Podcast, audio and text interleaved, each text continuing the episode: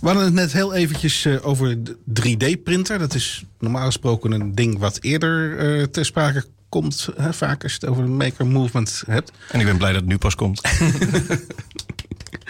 um, de reden waarom ik het, waarom ik het noem is dat ik uh, vorige week hoorde dat um, SpaceX, het bedrijf van uh, Musk, een 3D-printer had afgeleverd op het ISS.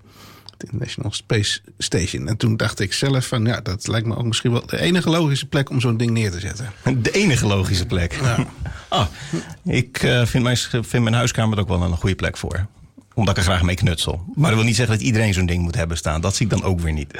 Maar daar ergens tussenin. Mm -hmm. Nee, maar je begrijpt waarom ik het zeg. Hè? Dat, ja. het, het, ISS, dat is een plek waar je nou ja, heel veel dingen... Waar het handig is om heel veel dingen zelf te kunnen maken. Omdat het logistiek nog een ja, uitdaging is om daar schroefjes heen te krijgen.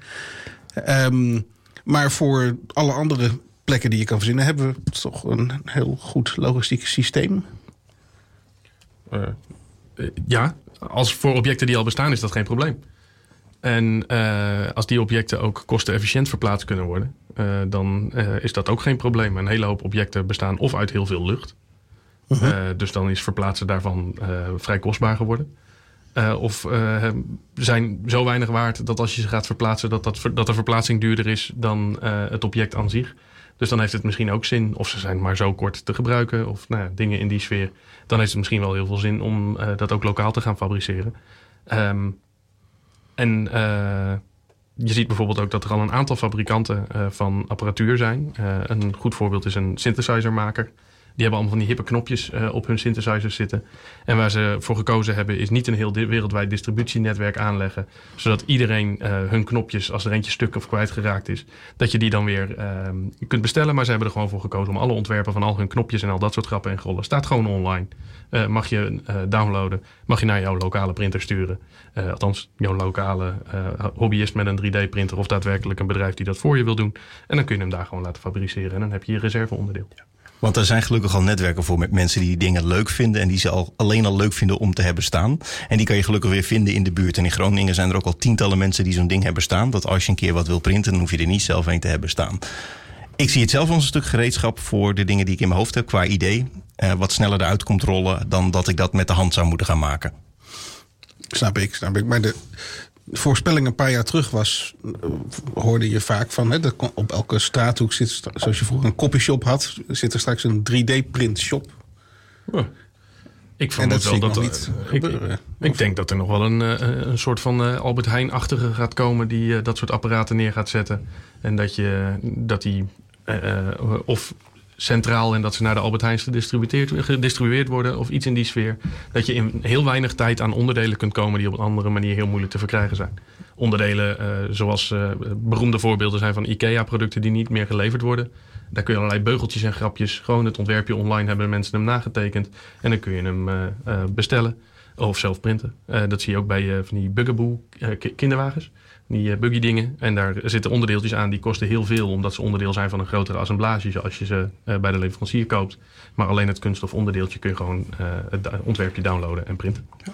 En je ziet er voorzichtig al verbeweging in dat er bedrijven zijn die dit al doen. Uh, custom, volgens mij wordt het iPhone hoesjes kon je bij de HEMA ook al laten komen. Die werden ook die 3D-print nog niet op locatie, maar die worden wel naar de HEMA toegestuurd. Dus ja, dat komt wel. Dat van okay. die copyshop is helemaal niet zo'n gek idee.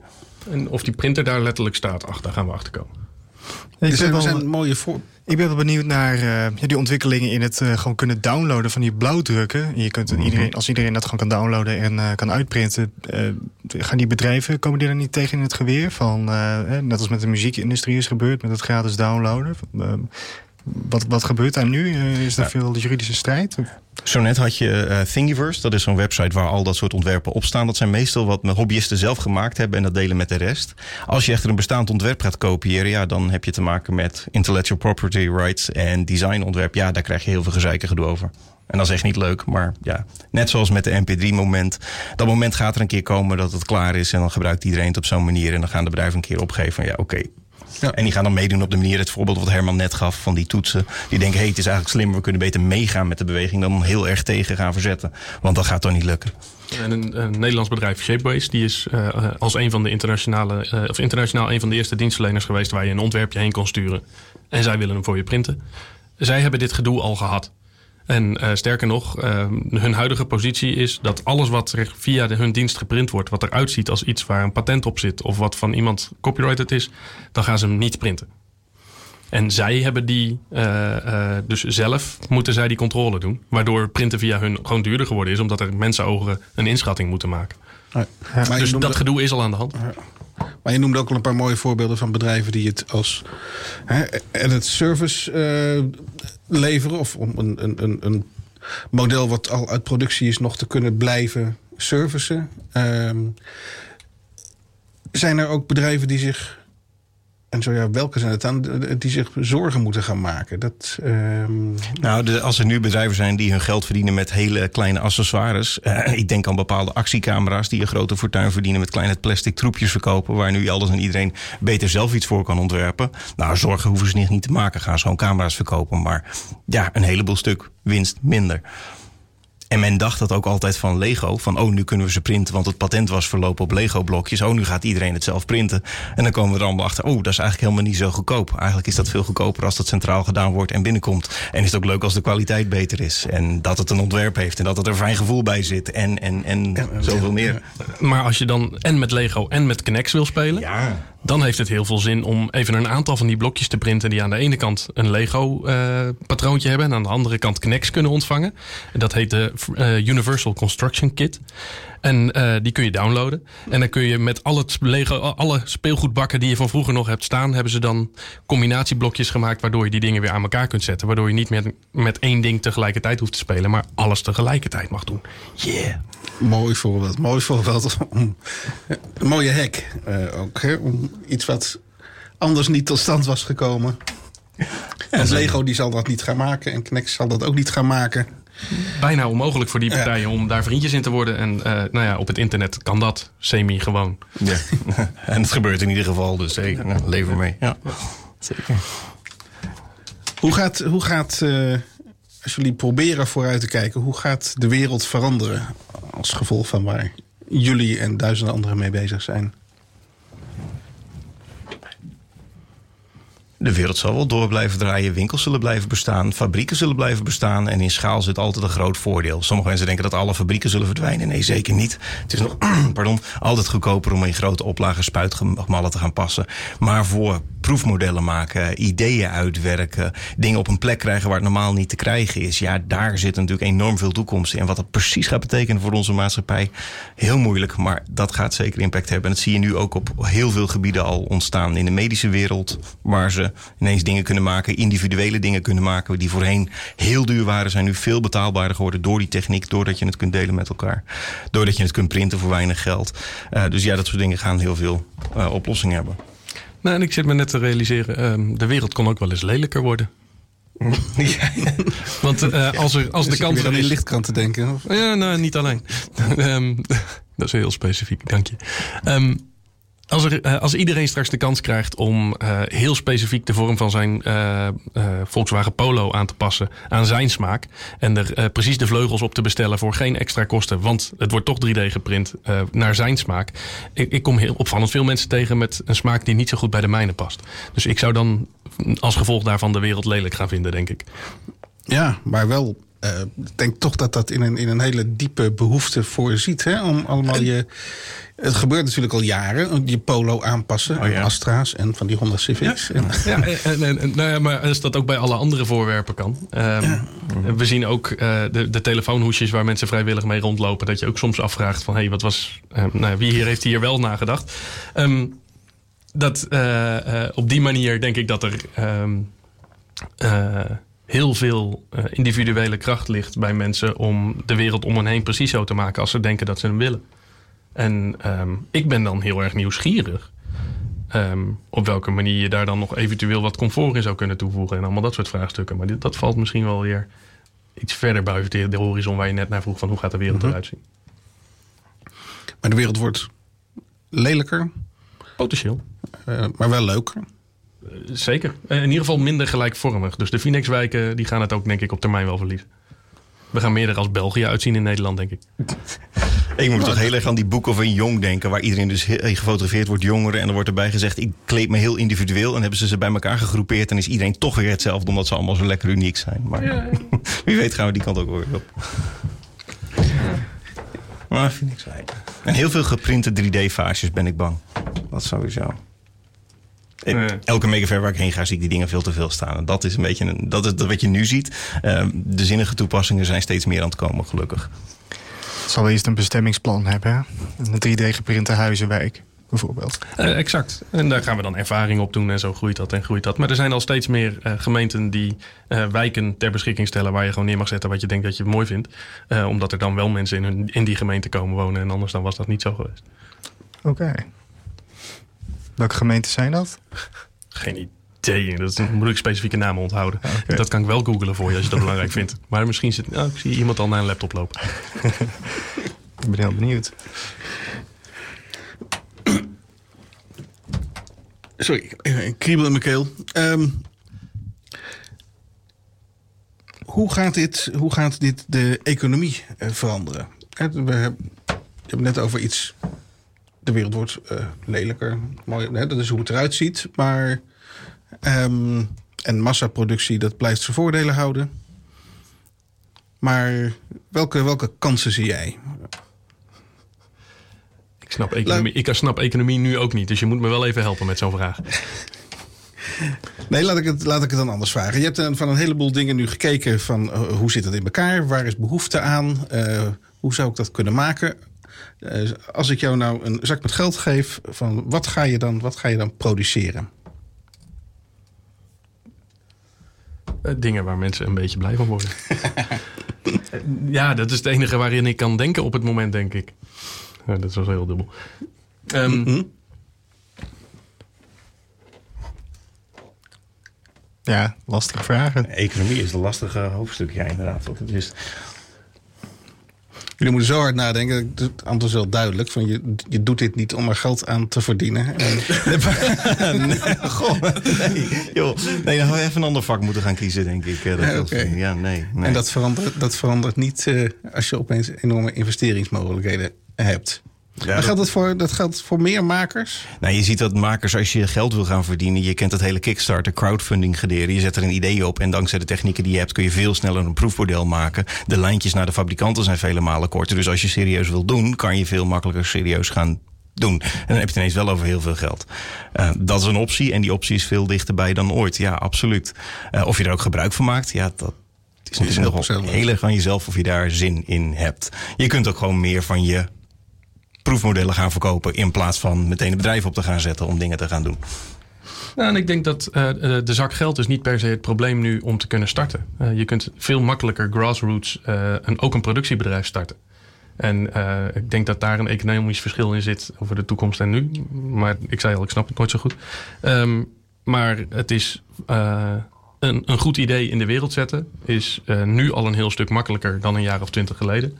Als je het dan ook nog niet belangrijk vindt of jij de eh, patenthouder van bent.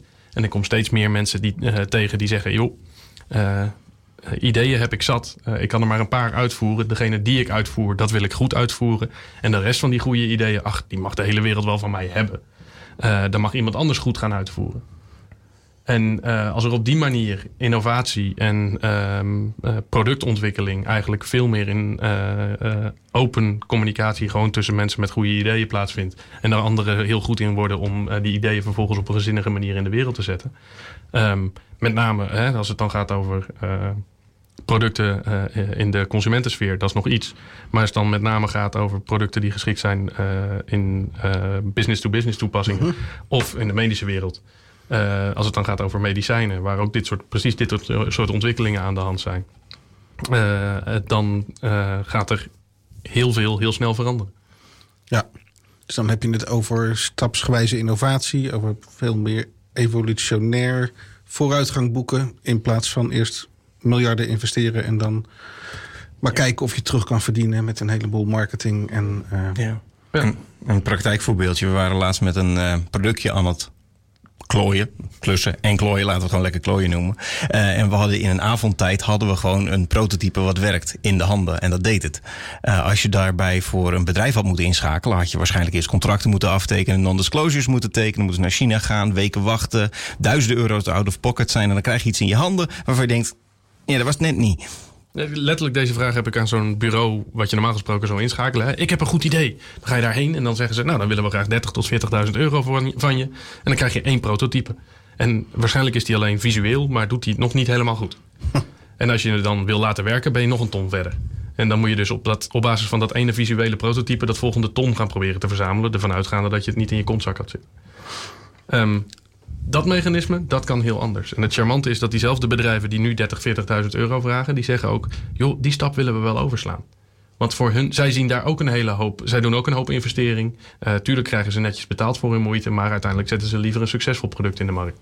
Dus als je die eerste stap nou overslaat, uh, dat uh, 3D-printend, hobbyend in elkaar knutselt. En dan zegt, kijk, deze, maar, zo de, maar dan op een manier dat je er 100.000 van kunt maken voor precies die markt, want daar heb ik een contact. Heel andere vraag. En dan ja. uh, is een ton wellicht ook een stuk makkelijker. Ja, op een kleinschalige manier uh, op elkaars ideeën voort kunnen borduren. Je had het net over de grassroots uh, organisaties... die bijvoorbeeld met behulp van Kickstarter aan de gang kunnen. Heb, kun je daar een paar voorbeelden van geven? Van interessante ideeën die zij nu aan het ontwikkelen zijn? De beroemdste is wel uh, dat horloge, de Pebble horloge. Dat is een horloge wat kan praten met je smartphone. Dat is ooit op Kickstarter begonnen. Die hadden volgens mij iets van een ton nodig. En ze hadden na 30 dagen hadden ze 10 miljoen binnengehaald. Nou ja, daar heb je mee aangetoond dat er dus een markt voor je product is. En nu zie je dat bedrijven zoals een Apple, zoals een Samsung... eigenlijk gewoon dat idee pakken en daar op serieus grotere schaal mee verder gaan. En dat zie je steeds meer. Dus als je het over uh, rimpelingen wil zien... dan moet je gewoon Kickstarter in de gaten houden. Dan kom je, zie je de producten van over een paar jaar zie je daar ontstaan. Ja. Dan is het nog niet perfect, maar dan loop je voor. En dan ja. zie je de rimpelingen. Wellicht kom je ook nog een heel aardig end. Um, de, de drie- en vierletterige afkortingen ben ik niet zo goed mee. Maar in Afrika wordt uh, op dit moment heel hard, heel open geïnnoveerd op het gebied van gezondheidszorg. En als je geen hebt, is het heel veel fijner als je er eentje hebt die misschien niet aan een enkele standaard voldoet, maar hij doet het wel. En die is in elkaar gezet door die arts en die begrijpt hem. Dat is een heel ander perspectief op innovatie. Uh, en als je nu gaat uh, uh, zoeken op open source MR, MRI, dan vind je al een aantal ontwerpen die het veel minder goed doen dan een Philips, maar ze kosten ook bijna niks. Dat zijn grote stappen. Ja, ik heb ook gelezen dat er. ja, gewoon, dat je ook gewoon stoffen kunt printen. Gewoon dat je daarmee je eigen medicijnen kunt maken. Dat is ook een ontwikkeling. ja, Als alles inderdaad... The sky is the limit. Mindblowing uh, wordt hier uitgebeeld. ja, uh, het, uh, ik, word hier wel, ik word hier wel optimistisch van. Ik word hier wel blij van. Je bent wel meer dan een beetje blij gemaakt, Herman David. Jee, um, dat zonder dingen. Het, ik zie de wereld innovatiever worden. Ik zie dat er minder wordt gemaakt waar geen behoefte aan is... en meer waar wel behoefte aan is. En ik zie dat Nederland wat meer op België gaat lijken. Wat samen te vatten valt als lelijker, maar wel leuker. en het lijkt me allemaal heel goed nieuws. En uh, met meer aandacht gemaakt wordt door mensen die uh, bij dingen stilstaan. Als ik het zo mag uh, samenvatten, ja. toch? En liefde ergens nog beginnen. En dan zijn we mooi ja. volgens mij. Yeah. Liefde en aandacht. Laten we hem daar dan maar eens bij afsluiten. U luisterde naar Schepen aan de Horizon. De zesde en tweede aflevering van ons tweede jaar. De zestiende was het al in het totaal. Reuze bedankt aan alle partners. Oogradio, Warpnet, Seeds to Meet en ook u, beste luisteraar. Op woensdag 3 december is er weer een uitzending. Datmaal over Serious Games. En tot die tijd kunt u alles terugvinden online op shdh.nl en gratis in de iTunes Store bij de podcasts. Deze editie van Schepen aan de Horizon werd gemaakt door Maarten Brons, Rick van der Klei, Ronald Mulder, Juri Sepp en mijn naam is Liekle de Vries. De techniek werd natuurlijk weer gedaan door Roelof Donker. En onze speciale gasten van vanavond waren Herman Kopinga en David Bakker. Zeer bedankt voor jullie komst naar de studio. Voor nu en voor iedereen bedankt en tot ziens.